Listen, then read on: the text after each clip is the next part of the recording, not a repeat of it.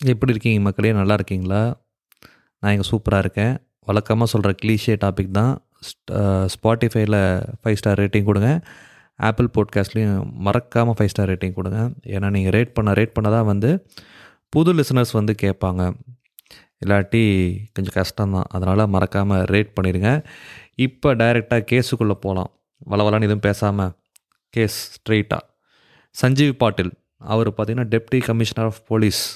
பெங்களூரில் சார்ஜ் எடுக்கிறாரு. எடுத்துகிட்டு இந்த பழைய அன்சால்டு கேஸில் இருக்குதுல்ல அதெல்லாம் சால்வ் பண்ணலாம் அப்படின்னு சொல்லி ஒரு முடிவு பண்ணுறாங்க அப்போ தான் ஒரு ஏழு வருஷம் கேஸ் பெண்டிங்கில் இருக்குதுன்னு அவருக்கு தெரிய வருது.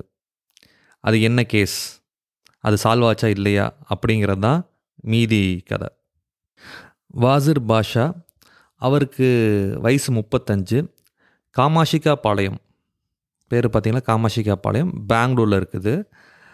பெரிய ஆள் தான் பிக் ஷாட் தான். அவர் மேரிடு அவரோட ஒய்ஃப் பேர் ஆயிஷா. அழகாக இருப்பாங்க. ரெண்டு பேரும் நல்ல கப்புள்ஸ் தான்.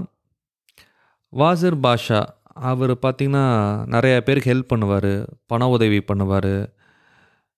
யார் என்னன்னு கூட பார்க்க மாட்டா டக்குன்னு ஹெல்ப் பண்ணிடுவார் வாசிர் பாஷா. அப்படி இருக்கும்போது ஆயிஷா வந்து மே சிக்ஸ்டீன்த் அன்றைக்கி கதறிக்கிட்டு அலறிக்கிட்டு போலீஸ் ஸ்டேஷன் ஓடி வராங்க இந்த மாதிரி என் புருஷனை காணா. நீ சொல்லுமா அடையாளத்தில் சொல்லுமான்னு சொல்லி போலீஸ் ஸ்டேஷனில் வந்து அந்த ஐடென்டிஃபிகேஷன் மார்க் இருக்குல்ல தழும்பு மச்சம் இதெல்லாம் எழுதி வாங்கிக்கிறாங்க.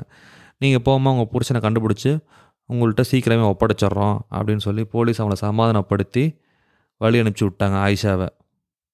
போலீஸ் அந்த ஐடென்டிஃபிகேஷனை மார்க் வச்சு இவரோட ஃபோட்டோவை வச்சு தேடுது தேடுறாங்க ஊர் ஃபுல்லாக தேடுறாங்க கிடைக்கவே மாட்டேங்குது. அப்புறம் போலீஸ் ஸ்டேஷனுக்கு இன்னொரு கேஸ் வருது. என்னென்னு பார்த்தீங்கன்னா ஒரு ஆத்தோரமாக வந்து ஒரு மூட்டை கிடக்குது. அந்த மூட்டைக்குள்ளே துண்டு துண்டாக வெட்டப்பட்ட டெட் பாடி கிடக்குது அப்படின்னு சொல்கிறாங்க போலீஸ் அந்த இடத்துக்கு போகிறாங்க போய் மூட்டையெல்லாம் வச்சு பார்க்கும் போது எல்லாம் துண்டு துண்டாக வெட்டி கிடக்குது. கை கால் தலை எல்லாம் துண்டு துண்டாக வெட்டிடுது. அப்போ அதில் ஒரு சில ஐடென்டிஃபிகேஷன் மார்க் இருந்துச்சு. அதையும் இந்த ஆயிஷா கொடுத்த ஐடென்டிஃபிகேஷன் மார்க்கும் ஒன்றா மேட்ச் ஆச்சு. அப்போ தான் போலீஸ்க்கு ஒரு பெரிய ஷாக் ஆச்சு. அந்த டெட் பாடி யாருமே இல்லை வாசிர் பாஷா. அதாவது ஆயிஷாவோட புருஷன்.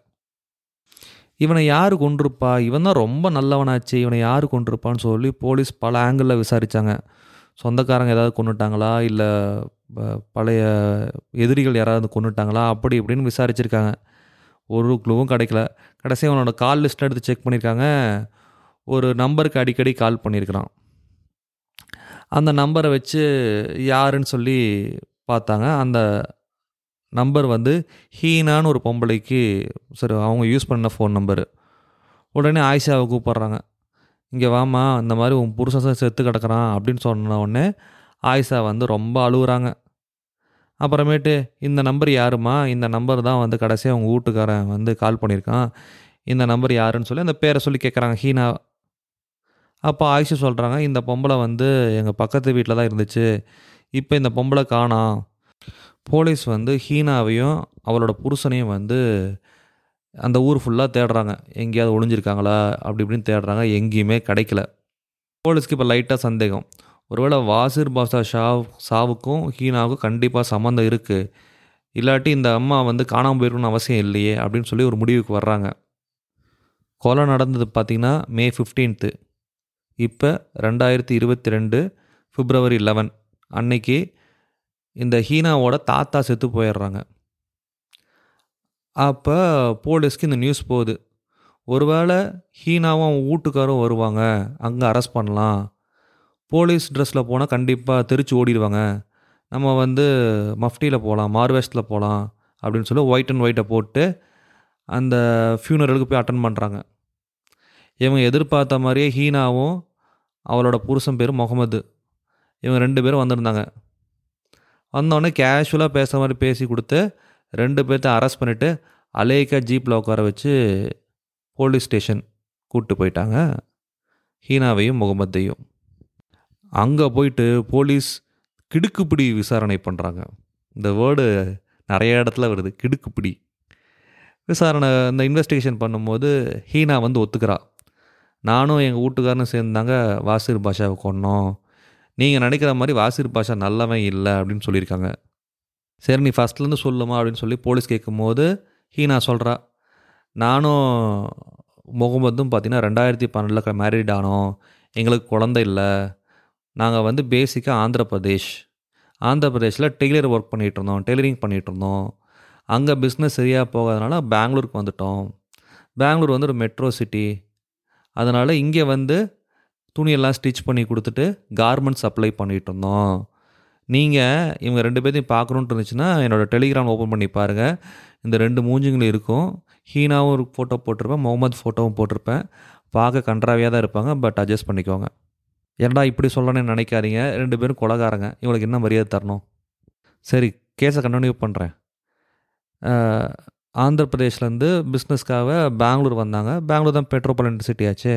அதனால் ஆயிஷா வீட்டு பக்கத்துலேயே ஸ்டே பண்ணுற வாய்ப்பு கிடச்சிது. அதனால் பக்கத்துலேயே ஸ்டே பண்ணிவிட்டு டெய்லரிங் பண்ணிகிட்டு இருந்தாங்க.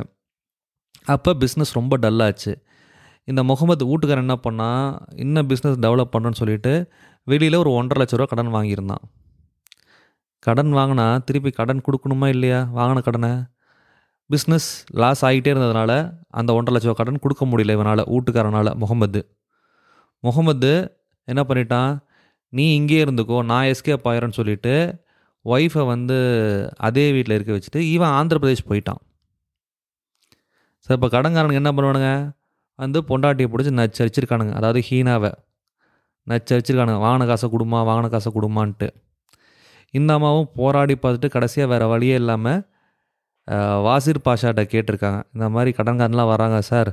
நீங்கள் ஒன்றரை லட்ச ரூபா கொடுத்து உதவுங்க அப்படின்னு சொல்லி சொல்லி கேட்டிருக்கும் போது வாசிர் பாஷா ஒன்றரை லட்ச ரூபா கடன் கொடுத்துட்டான். கடன் சால்வ் ஆயிடுச்சு ஏமா உங்கள் கடன் பிரச்சனையை சால்வ் பண்ணால உங்களுக்கு அவன் கடவுள் மாதிரி தெரியணும். நீங்கள் ரெண்டு பேரும் ஏன் சாமி அவங்கள கொன்னீங்க அப்படின்னு சொல்லி போலீஸ் கேட்கும்போது ஈனா சொல்கிறா எங்கள் வீட்டுக்காரன் ஆந்திரா போயிட்டான் ஓடி போயிட்டான். அதனால் எனக்கும் ஹீனாக்கும் வாசிர் பாஷாக்கும் கள்ள தொடர்பு வந்துருச்சு. இது வந்து முகமது தெரிஞ்சிருச்சு.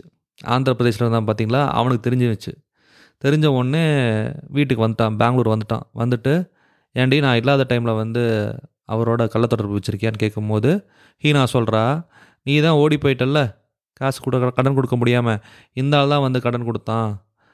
ப்ளஸ் இது என்கிட்ட ரொம்ப எதிர்பார்த்தான். வேறு வழி இல்லாமல் அவன் கூட இருக்க வேண்டியதாக போச்சு அப்படின்னு சொல்லி ஹீனா சொல்கிறா புருஷங்காரன் வந்து சண்டை போடுறான். நீ அவனோட கள்ளத்தொடர்பு கட் பண்ணி ஆகணும். அப்படி இப்படின்னு சண்டை போட்டோன்னே ஒய்ஃப் வேறு வழி இல்லாமல் சரி நானும் நிறுத்திடுறேன். அப்படின்னு சொல்லி ஹீனா என்ன பண்ணுறா வாசிர் பாஷாவை கட் பண்ண ஆரம்பிக்கிறா. கொஞ்சம் கொஞ்சமாக பேச நிறுத்துறா. அப்புறம் டோட்டலாக அவாய்ட் பண்ணிடுறான். இது வாசிர் பாஷா கடுப்பாகுது. என்னடா இத்தனை நாளாக நம்மளோட இருந்தவ இப்போ வந்து பேசாமல் இருக்கிறா? அப்படின்னு சொல்லிட்டு ஈனாட்ட போயிட்டு நான் கொடுத்த காசை குடுடி. அப்படின்னு சொல்லி சண்டை போட்டிருக்கிறான்.